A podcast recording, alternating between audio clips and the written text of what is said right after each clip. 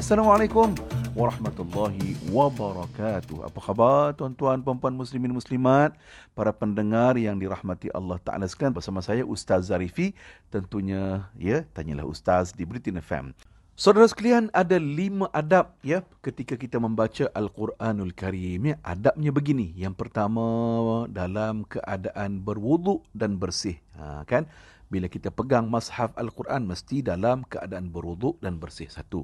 Nombor 2, adab. Ya, adab begini untuk membaca Al-Quran.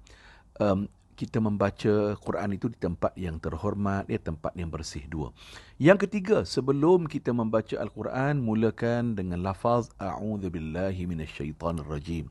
Ta'awuz. Kita sebut ta'awuz. Kita mulakan A'udhu billahi minasyaitan rajim. Bismillahirrahmanirrahim. Ya kan? Bila nak baca dalam keluarga dan sebagainya kan?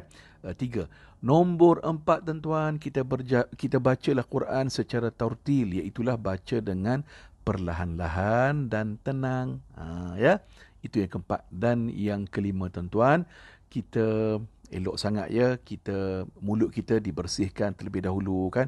Kalau boleh gosok gigi kan, ataupun paling tidak ya kita kumur-kumur kan, ialah kita wuduk kan. Dan tentunya tuan-tuan, kita membaca Al-Quran dengan suara dan alunan yang lunak. Jadi ini antara 5 adab ketika kita membaca Al-Quranul Karim. Tuan-tuan, jom kita baca Quran, kerana Al-Quranlah yang akan jadi peneman kepada kita ketika kita berada di alam kubur, alam barzakh nanti. Rasulullah sebut kepada kita, Iqra'ul Quran fa'innahu ya'ti yaumal qiyamah syafi'an li ashabi. Bacalah Quran, kerana Al-Quran akan memberi syafaat, bantuan kepada hamba Allah yang atas dunia ni, dia bersahabat dengan Al-Quranul Karim. Jadi di hari akhirat nanti, Al-Quran akan datang memberikan syafaat, bantuan kepada orang yang baca Quran, orang yang bersahabat dengan Al-Quran di atas dunia ini. Baik saudara, setakat ini sahaja pertemuan kita bersama saya Ustaz Zarifi di Tanyalah Ustaz di Buletin FM. Yang baik datang dari Allah, yang kurang dan lemah tu datang dari kelemahan diri saya.